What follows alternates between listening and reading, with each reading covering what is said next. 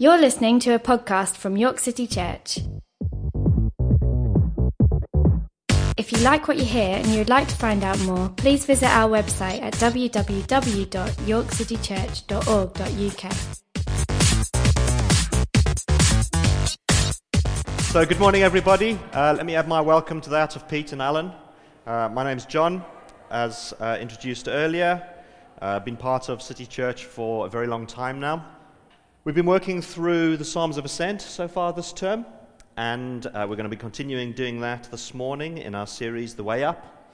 So you might remember these 15 Psalms of Ascent are found in the Old Testament, uh, from Psalm 120 through Psalm 134. And a lot of our scholars, uh, biblical scholars, believe that these are Psalms that were used uh, amongst Jewish pilgrims going up to the, the three major feasts in Jerusalem each year as uh, songs they would sing along the route. Uh, so, as they would go up to Jerusalem and up to the Temple Mount, they would sing these songs, hence these songs of ascent. And I like to imagine these as sort of songs that might kind of bind the people of God together in. Uh, through sort of a common tradition and a common language of worship, and maybe a bit like a kind of a Christmas carol, those things that come out at certain times of the year, and everybody knows the words, and everyone can sing them together, and everyone recognizes them. Uh, but obviously, they've made the canon of Scripture, so maybe far more important and significant than our Christmas carols. Um, if you wouldn't mind this morning, I uh, would just like to, uh, if you could indulge me for a minute, I just wanted to update you a little bit on what's been happening in our family since I last preached, which was back in April. So, uh, we, 10 days ago, we moved into our new house in Acomb, which was uh, very exciting. According to one website I found, that is the seventh most stressful life event that you can go through. So, uh, I'm glad I've not been through the top six recently, but uh, Michael, our son, started at a new school in Leeds, so uh, our 14 year old is now commuting on his own every day on the trains and buses uh, to Leeds and mostly managing it and enjoying uh, the, the, the, train system. So, uh, Lorena, my wife, has been very involved.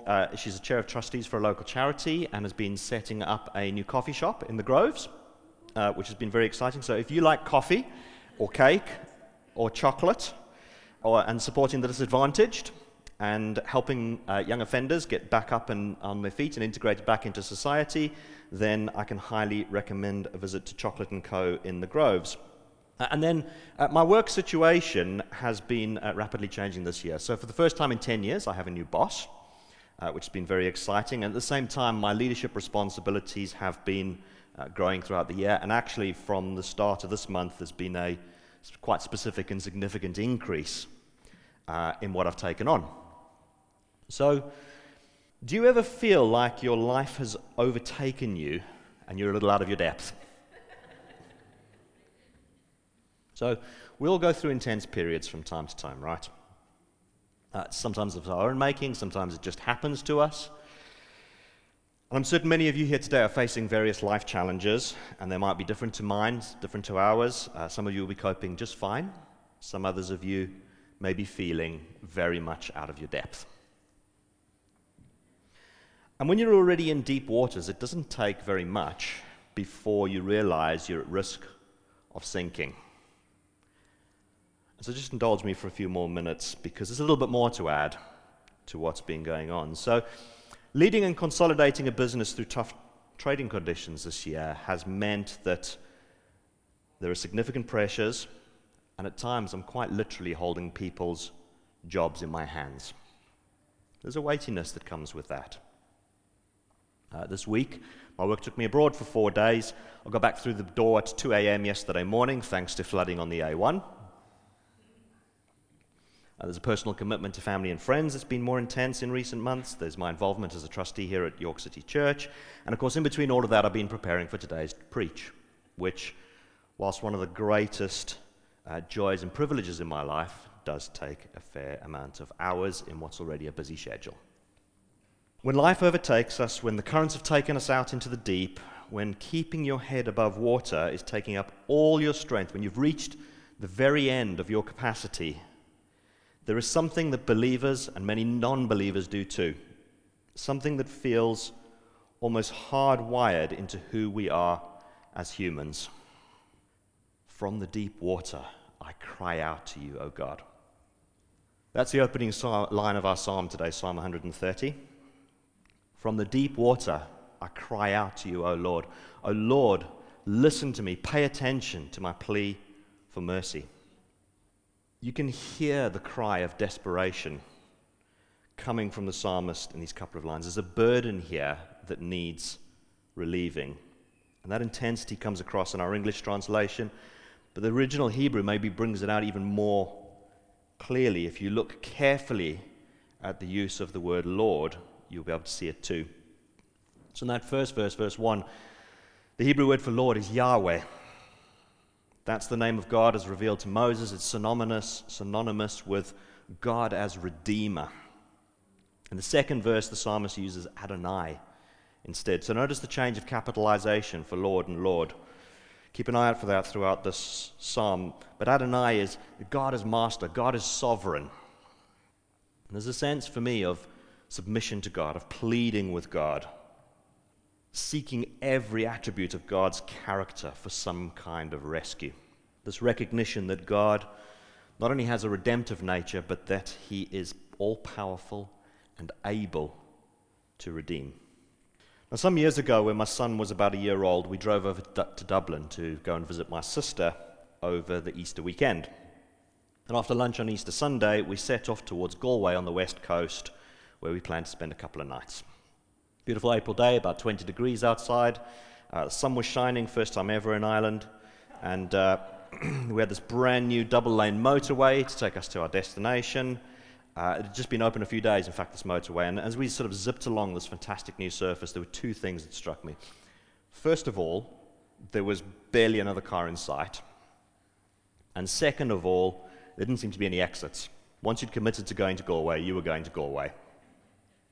And about 20 kilometers or so short of Galway, I think that's about 15 miles in, in our money, uh, we finally passed an exit for a small town. And about two kilometers later, just as another exit was coming up, there was that telltale shudder in the car that tells you you've got a puncture. And so we pulled over to the side of the road, and I leapt into action because uh, it's not the first time I've done this. I know how to change a tire. And so I fully unload our packed boot. All of our suitcases are now on the side of the road. And I take out the tools, and I take out the spare tire, and I jack up the car. And at that point, I realize there's a problem. Because you know that special nut that wheels have to prevent theft? I have no device to remove it. There is no way for me to change this tire.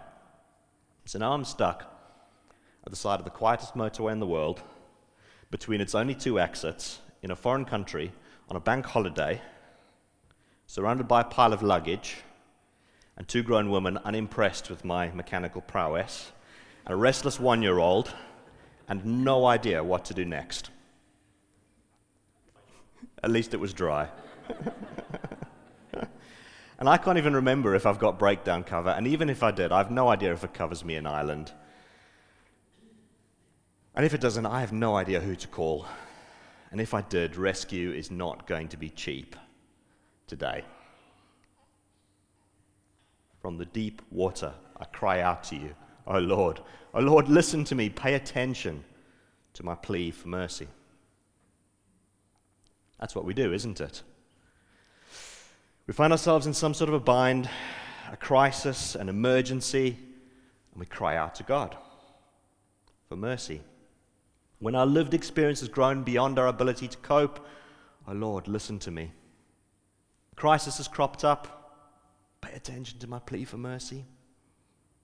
I've been a little bit naughty here this morning already with my interpretation of the scripture. I've led you all down the garden path a little bit. I apologize.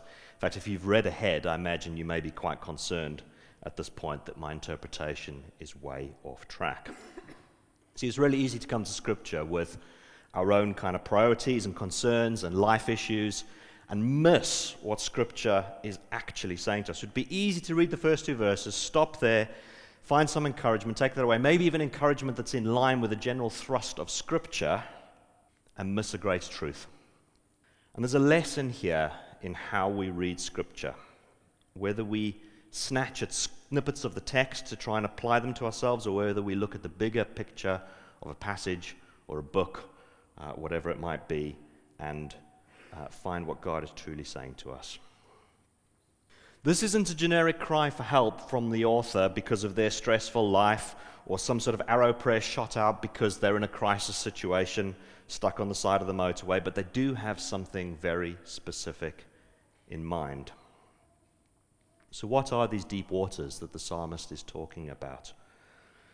What is this life threatening danger that causes him to cry out to Yahweh, to plead with Adonai for mercy? We get a hint in verse 3. If you, O Lord, were to keep track of sins, O Lord, who could stand before you? The psalmist has the sober measure of their position before God Almighty. They're a sinner and have felt the weightiness of their guilt before a just and holy God. Lord, if you mark our transgressions, who could stand?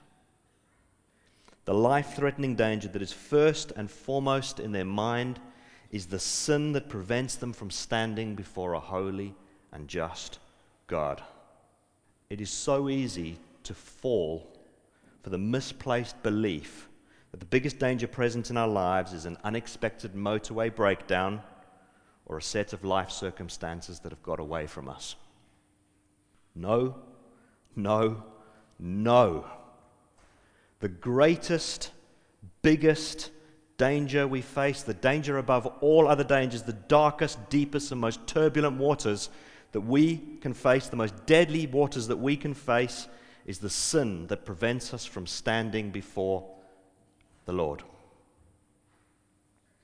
Were your life to be great in every way, a lovely family, money in the bank, close and reliable friendships, well behaved children, a job that you love, no death or sickness anywhere near you, you would still be head over heels, over your head in deep, dark waters from which you have no hope of escape because of the sin that clings so closely to us all.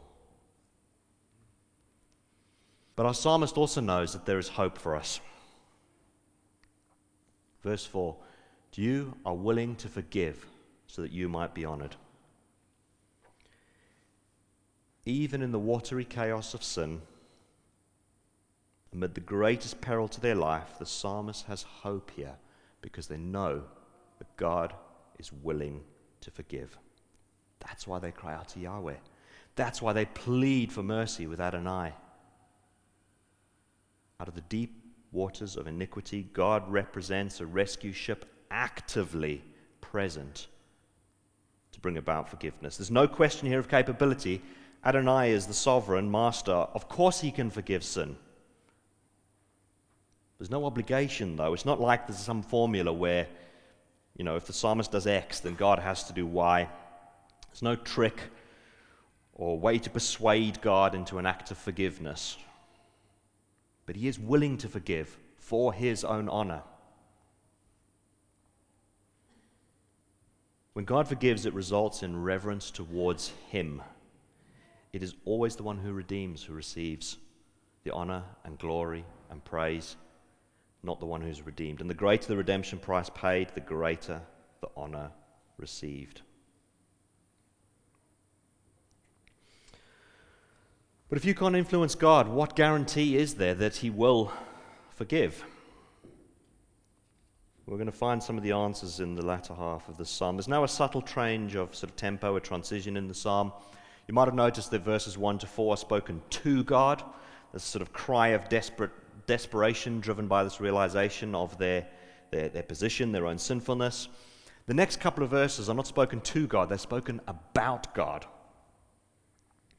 And so the psalmist has moved from prayer and petition to reflection about God and what their response is to the deep waters of sin that they find themselves in that threaten their life. Verse 5 I rely on the Lord, I rely on him with my whole being. I wait for his assuring word. A response of wholehearted reliance on Yahweh. When realizing your position before God, it is the only response that you can give. Psalmist has named sin as this mortal danger in their prayer, reminded sovereign God the Redeemer, of his willingness to forgive, then they've placed their full trust in Yahweh, seeking after him wholeheartedly. It's this response rooted knowing in knowing the need for the Lord's redemption and this confidence in God's word. Only God can forgive, but we must wait for him. It's not waiting in vain. The sinner can rest in the promises of his word. It's more than just trust, though. This is trust accompanied by a deep yearning. Verse 6 I yearn for the Lord more than watchmen do for the morning. Yes, more than watchmen do for the morning. I always think something to look out for in Scripture is repetition. If someone says something twice, it means they want to emphasize it. If someone says something twice, it means they want to emphasize it.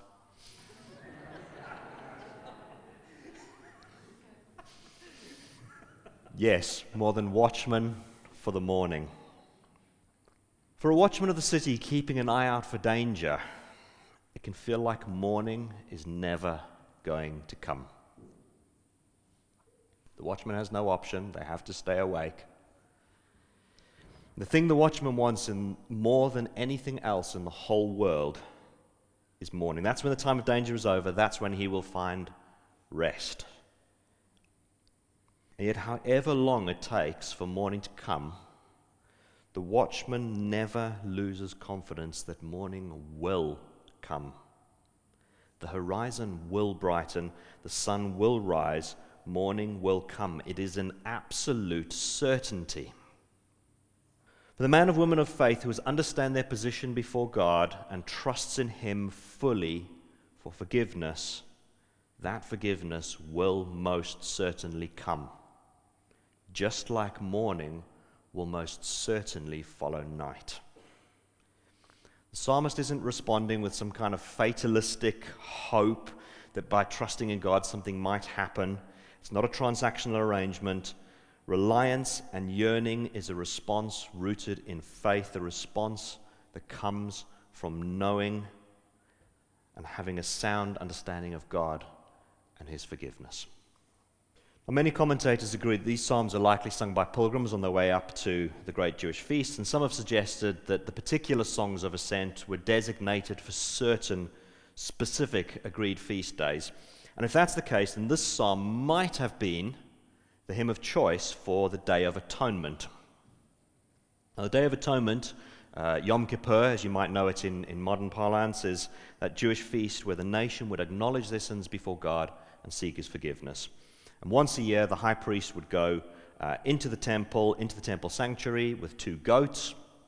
One of those goats would be uh, sacrificed on the altar as a sin offering, uh, and one of those goats would then be uh, banished into the wilderness as a symbol that the sins of the nation had been banished far from them, been taken away from them. Uh, we might know it as a scapegoat. It's the uh, sort of original sense of that. And this was a sign that sins had been completely removed uh, from Israel. Now, we obviously don't have a situation where we uh, take two goats into the sanctuary of a temple, choose one of them by lot, and decide what happens next. We've got a slightly different way of thinking about that because the New Testament teaches us in the book of Hebrews in chapter 10, uh, starting from verse 10, that we have been made holy through the offering of the body of Jesus Christ once for all. And every, high, every priest stands day after day serving and offering the same sacrifices again and again, sacrifices that can never take away sins. But when this priest, Jesus, had offered one sacrifice for sins for all time, he sat down at the right hand of God. The forgiveness offered in the Day of Atonement could never fully remove sin from the Jewish people. That's why when the book of Leviticus sets out all of the procedure for the day, including casting lots and scapegoats and all of that, it's commanded to be enacted as a lasting ordinance. That means forever, for as long as it was needed in the Jewish minds for all eternity. Except then Jesus came along. And instead of a goat being sacrificed once a year for sins, he offered himself as a sacrifice, a once for all sacrifice. That means no further sacrifice is needed. He sat down at the right hand of God. Job done. With Jesus' sacrifice, there is no annual symbolic removal of sins via a scapegoat. In fact, verse 14 of Hebrews 10 tells us that by one offering he has perfected for all time those who are made holy. For ancient Israel, the Day of Atonement wasn't something that sort of happened behind the scenes, conducted by the priests. There was no kind of, you know, FYI email dropping around to everyone saying, oh, by the way, your sins have been forgiven for another year. It was a solemn event. The whole nation was to participate. It was like a, a Sabbath above all Sabbaths, a Sabbath of complete rest. For the whole country, whether you were a native Jewish citizen or a foreigner, you rested on that day. It was a work of humbling yourselves that would mean fasting. It would mean going barefoot. It would mean abstaining from sex. It would mean not bathing. It would mean not putting moisturizing cream on. All of those things, this sort of humbling of ourselves. There's an element of participation from everyone. Forgiveness of God is given freely, but to receive it, you have to embrace it. You have to participate in it. You know, when we recognize our own sinful state, when we place our trust in Jesus, God rescues us from the depths of our iniquities, and we can draw near to Him, but we have to participate. It doesn't just happen. So, continuing with our psalm, there's another subtle transition. The first four verses, if you remember, were a prayer to God, a cry for help. The next two are spoken about God, and the last couple of verses, the psalmist addresses the people of God. O Israel, Hope in the Lord, for the Lord exhibits loyal love and is more than willing to deliver. He will deliver Israel from all the consequences of their sins. The psalmist calls the whole community of Israel to enter into their experience of divine forgiveness. They've got a testimony to share. Can we do that this morning? Have you experienced the forgiveness of God in your life? If not, what are you waiting for? Do you genuinely think there is something else, someone else, that can save you from drowning? Another word for deliver in verse 8 would be to redeem. It means to purchase something back to oneself at a significant price. That's exactly what God has done. Paid the redemption price through his Son, Jesus Christ, on the cross to buy us back from the deep waters of our sins. So stop wasting time, reach out to Him. It's not just about forgiveness, it's so much more than that. It's lost maybe in our, in our, our, our um, translations, our English translations. It's forgiveness of sin, it's extinguishing the guilt of sin, it's complete removal of the consequences of sin. It is so much more. Why would you not put your trust in Him? The biggest challenge in the life of any person in, on this planet is the challenge of sin. Does that mean if I'm having a really tough time in my life, I shouldn't cry out to God for help? Does it mean that when I'm stuck on the side of the road, I should just let fate run its course? Stood on the verge of that Irish motorway, not having a clue what to do next, Lorena, my wife, popped over and embraced me and prayed a prayer that was very much along the lines of Help, God, help. It's been very much our theme for this series. And then my sister popped over and asked her if she had any idea about who we might call to come and rescue us, like a real life version of Al's Who You Gonna Call game from the start of the series. Some of you might remember that. And she said she knew one person in Galway, and she would give them a call and see if they could point us in the right direction. And so she phoned this acquaintance uh, that I think she barely knew, and uh, we stood on the side of the motorway, and the conversation went something like this uh, I don't know who you could call, uh, but my brother is a mechanic. And actually, I'm with him right now. Maybe he could give you some advice. Oh, okay, so all you need is that special nut. Well, he's actually got his work van with him today, and uh, all his tools in the back. He might actually have what you need. Although I'm not sure if we can get them to you because we're, we're actually not in Galway right now. We're um, busy traveling to see some friends this evening. And so, where did you say you were again? Oh, actually, would you believe it? We're on that exact same motorway, although we're headed in the opposite direction and there's no exits. So, I'm not sure if we'll be able to get to your side of the road that easily because uh, we might have already passed you.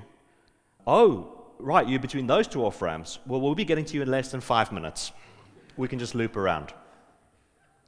From the deep water, I cry out to you, O Lord. And God sent a professional mechanic with the right tools to our exact position on a public holiday in a hard to reach spot in a foreign country, completely free of charge. and within 20 minutes, we were back on our journey. It's a lovely story, and we still draw encouragement from it, and hopefully you do too. But did we really need God to intervene? The honest truth is that no, we didn't.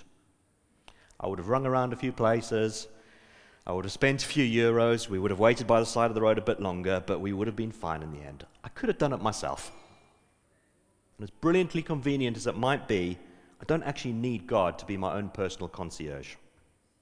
And that's not to say that we shouldn't cry out to Him and trust for a response, and we should. That's not to say that He doesn't delight in surprising us with miraculous provision in times of need, and He does. But if your relationship with Yahweh the Redeemer, with Adonai the Sovereign, extends as far as Him being a benevolent alternative to the RAC, at some point you're going to be disappointed.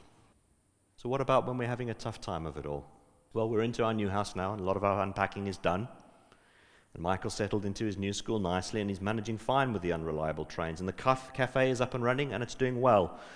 And the trans- after a transition period, my work diary will settle down and into a new norm. I've been there before. Trading will improve. It'll be fine. The honest truth is, I don't need God to get through all of that. There's a good chance I can handle it on my own. Often, when life is tough, it stops being tough simply because time passes. Would I like God to step in and make it easier? Of course I would. However, my experience has been that God doesn't, hasn't always been in the habit of taking away difficult things from me. If anything, He seems to encourage life circumstances that will challenge and grow my character, whilst He remains a constant source of strength and encouragement throughout those difficult times. Do I call out to Him? Of course I do. Should I call out to him? Of course I should. So should you.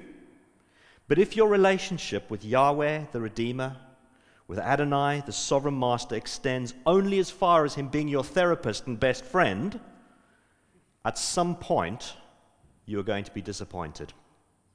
We can easily fall into this trap of thinking that we need God for certain things that we don't genuinely need Him for, whilst forgetting the one thing that we absolutely need Him for. A psalm like this, read properly, reminds us that the deepest waters we can ever be in are the deep waters of our own sin. And those waters are impossible to get out of on your own. If you're going to cry out to God for anything, let it first and foremost be to redeem you from your iniquities. Good news is that you can place your trust in Jesus, who offered himself as a sacrifice once for all. And then, like the loyal, like the psalmist, let us proclaim the loyal love of God and his loving kindness to the whole community. Let us revel in the fact that we are not just forgiven, but our sins have been cast aside, the stain of sin removed, the guilt of sin removed, and the consequences of sin removed forever.